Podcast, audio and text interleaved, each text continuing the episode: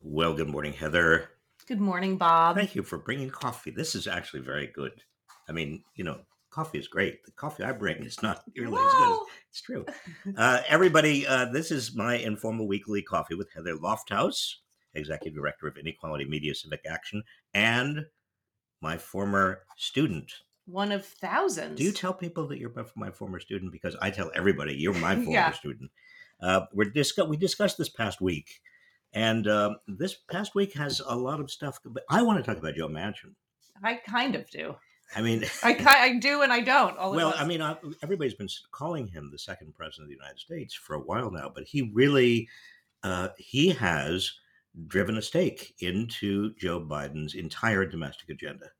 and what did, what did we learn this week? What is he not doing or doing? Well, he basically, basically said no. I mean, he, he- no to tax increases on the wealthy and on big corporations. I mean, the interesting thing is that this was the one issue that he said he was willing to go along with, That's what I thought. and he says no, and no on obviously on measures on of climate on climate.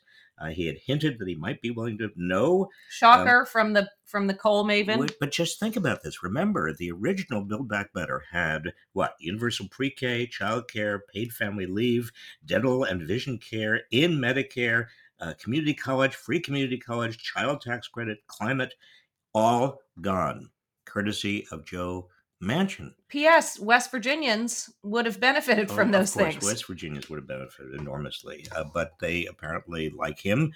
Um, and I think he's using inflation, you know, the latest inflation numbers, 9.1% on an annualized basis, maybe as cover, saying he doesn't want to spend anything, he doesn't want to uh, drive up the national debt, which is a little bit ironic because obviously, if you increase taxes on the wealthy and on uh, big corporations, you not only reduce the national debt, but you reduce a little bit, in fact, substantially, demand.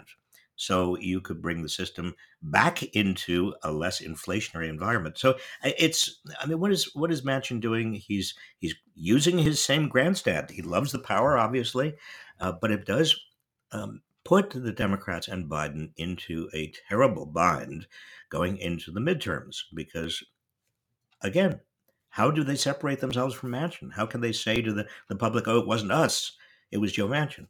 Who's a Democrat but not a, a Republican in sheep's clothing, known as a Democrat? I mean, I don't know. But the Democrats have the, and Biden have the worst of both worlds because they have, you know, they have punitive control over Congress and the presidency, and yet they don't. right. I mean, you have this. It's not just a, you know, a Democrat in name only. It's not a Democrat Right. in name only. I mean, it's not a Democrat and not a Democrat uh, who who is basically killed off the agenda. I can't wait for the day when we all vote, God willing, and he's a nobody. Dems don't take his calls. Republicans don't take his calls. Manchin who? Is that going to I- happen? well, I don't know, but if I were Joe Biden or if I were Chuck Schumer, I don't know where Chuck Schumer is in this. You know, you you should be able to. Uh, I remember it wasn't that long ago that you had the head of the, you know, the, the chief of the of the of the Senate uh, party was able to control the people who were the senators. I mean, and they- fulcrums and levers and leverage and where's that? well, you had, you know, you had, they had, they had the ability, uh, at least in the Senate, to give them committee assignments or take away Right, committee right. assignments. Um, you know, the administration would have the ability to say, well, we, we have this much uh, discretionary stuff we're going to give to West Virginia because of Joe Manchin, or West Virginia, we're not going to give it to you because of Joe Manchin. I don't know why there's there seems to be no capacity for any kind of consequence for uh, for I don't know. And, and meanwhile, the Republican Party march marches along lockstep. Everybody is disciplined. I, I, this is beyond outrage. Can I just say that? yes, you just I'm you did. It, it, it- I mean, just it, it, it seriously uh, pisses me off. okay, but so he's also using inflation irritatingly, and it, we know this. It's the biggest. It's nine point one percent. Yeah, uh, and that was another another big problem. Big big problem. It's a problem for the country, obviously.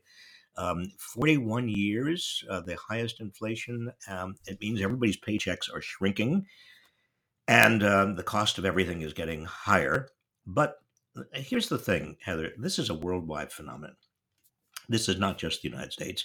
Uh, this is all about coming out of a worldwide pandemic. This is about uh, scarcities of food and, and oil, energy problems coming out of Ukraine and Putin's war in Ukraine, uh, China's lockdowns. Uh, I mean, to, to say that this is a Biden problem or a, a United States problem or a Fed problem, I think misses the boat. But here again, just like the issue with Manchin, it is hard to convince voters that this is not the Democrats and Biden. Yeah, Biden inflation.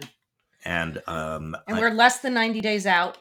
Less than well if you take Ish. if you take august out of the equation and i think that people have to because nobody uh, in i mean august there's there's a kind of a news hole so we do find ourselves within 90 days of the midterms Okay, so what do we focus Ah! on? What do, what do we focus on? What do, what are the what are the messaging anchors? What's the theory of the case the Dems should be pushing? well i think the, No pressure. the dems obviously uh, want trump to announce before the midterms i mean if trump were going to announce that he's running for president that would generate you know all of this anti huge huge anti-trump feeling yeah, and villain villain messaging and you, works. You combine that with the uh, January 6th hearings, Mhm. which uh, which continue to be honestly the best series on television. I I, I love it. I'm glued. It's a crime series. Great characters. I They're hope it doing a gets wonderful Is job. it nominated for an Emmy? Oh, that would be next year. It would be nominated for but the I Emmy. don't. I mean, I I just think honestly that this these hearings are the first. You know, I remember the Watergate hearings. I remember remember the Kefauver hearings. Yes. you you don't. yeah. The Kefauver hearings on organized crime, Oh. ni- 1951. I mean, yes, I remember it like You- yesterday. And then, of course, the Army McCarthy hearings, 1954. Second I- favorite. and I remember all these hearings. I have never, and of course, Watergate, right. but I don't remember hearing hearings that were this well done, this well managed, uh, where they are. It, the, the kind of issue that they're dealing with is, is ongoing. It's right now. I mean, uh, Trump is out there making speeches with his big lie. He's supporting candidates who are supporting the big lie. Uh, he's trying to get secretaries of state in place that are going to have control over election machinery right now. And at the same time, you've got these hearings going on that are talking about all of this attempted coup, which is going on right now. I mean, it's um, it's it's staggering, and uh, particularly with regard to the Republicans, not only Liz Cheney, but all of the Republicans who are coming forward from the White House, are who are or, or judges, Republican appointed judges, who are talking about this in the hearings. I find it very, I find it very moving. Maybe call me an old sap. No, but so part of my problem, I do, I agree with that. I think they're terrific, but this bifurcated reality, I feel like we've compartmentalized. So on the one hand, news travels so quickly. I'm looking at Twitter, everything we know, information superhighway. This information has been around for months. It's slowly being released. It's it feels like mo- cognitive dissonance on steroids to me. You're How talking about the committees. the committee yeah is putting this stuff out and it's fascinating and then but also trump is still when did the worlds collide it feels like Well, the worlds are colliding. I mean, in the sense that the, the country has never been as divided. And you have 30% of Americans who still are supporting Trump and still believe the big lie. And if you're talking about Republicans, the majority of Republicans. Uh, but um, it, it is fascinating that you get this compartmentalization because the committee and all these Republicans were pe- appearing before the committee are telling a story that is so damning in terms of a an attempted coup, much more serious, uh, much more damning, much worse than anything Richard Nixon could have contemplated. Um, and uh, well, it's it's as if the country is doing two things at the same time, or or split in such fundamental ways. It's not just a, um, a split about belief. It's a it's a split now about an ongoing reality. right And, and it's uh, scary to watch to me i mean Well, it it is it is scary uh, in that way, um, but it makes me all the more thankful for this committee and Mhm. for the Republicans um, who are who are in back of this and testifying and and um, you know lives being threatened. Um, i know it's it's um, it's an extraordinary period of time we're living through. and i have a sense of relief watching it because like you said it's done so well and there's not big it's smooth the transitions just in terms of production and it and it feels like someone's actually driving the car Well, it's this interesting combination of outrage and Mhm. relief at the same time. Mhm. We're outraged at what is being reported, that's it and we're relieved that it is being reported. Right. And and in is- a way that we can process Yeah. But I hope it's more than just you, me, and our Substack crew processing it. Uh, well, I think Like it- Merrick, can he also process? Well, I, I don't know. There's a lot of pressure, increasing pressure on the Justice Department. I used to be in the Justice Department, by the way, oh, um, and I know that it is a gigantic bureaucracy. And I I don't want to get your hope. You should not get your hopes up about Merrick Garland actually prosecuting Trump. Uh, I think it's doubtful, Mm, Heather. Seriously.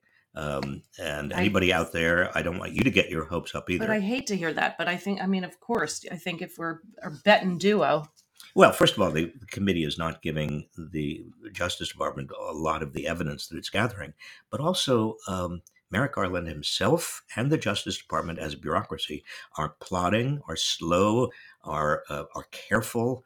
Um, they may not want to do anything. Certainly not before the midterms. right? Mm.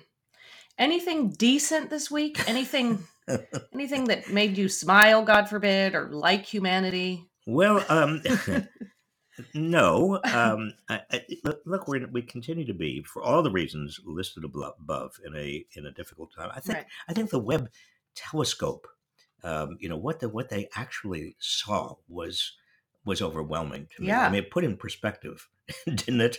I mean, you're looking you're looking how many years? Thirteen billion years Right. into the past, Right, and so Trump, who cares? right. Well, I mean, so they're looking deep Manchin. into space. I don't. I mean, when I looked at those photos, I Right. stopped thinking about Manchin It's Trump. true.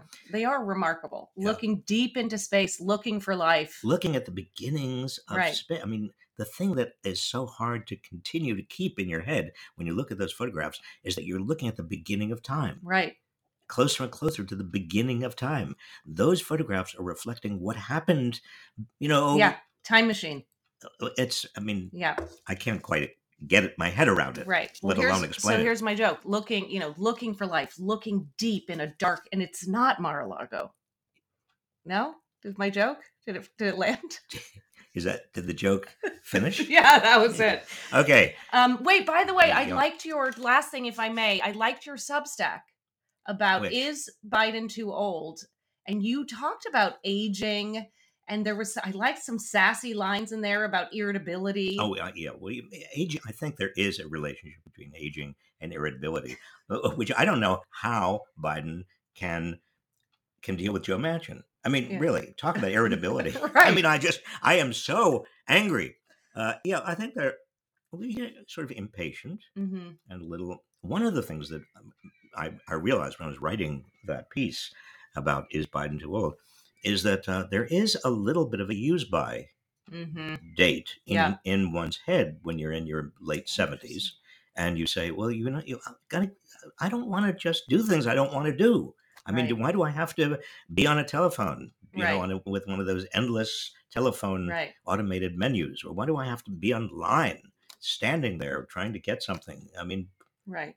Look at Republicans tweeting. and I'm not going to. I'm not going to. I, don't. Why should I talk about Republicans? Yeah. Hello. Yeah, forget it. No, I'm. Am I? Am I getting irritable? You would tell me if I were getting. I would tell you the crows. I apologize for the crows in the background. Do you Why hear are you them? apologizing for the crows?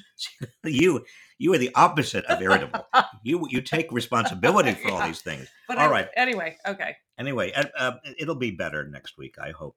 I hope. But I say that as an irritated, an irritable, old codger, Irascible. irascible. Um, Heather, thank you, and everybody out there. You have a good week.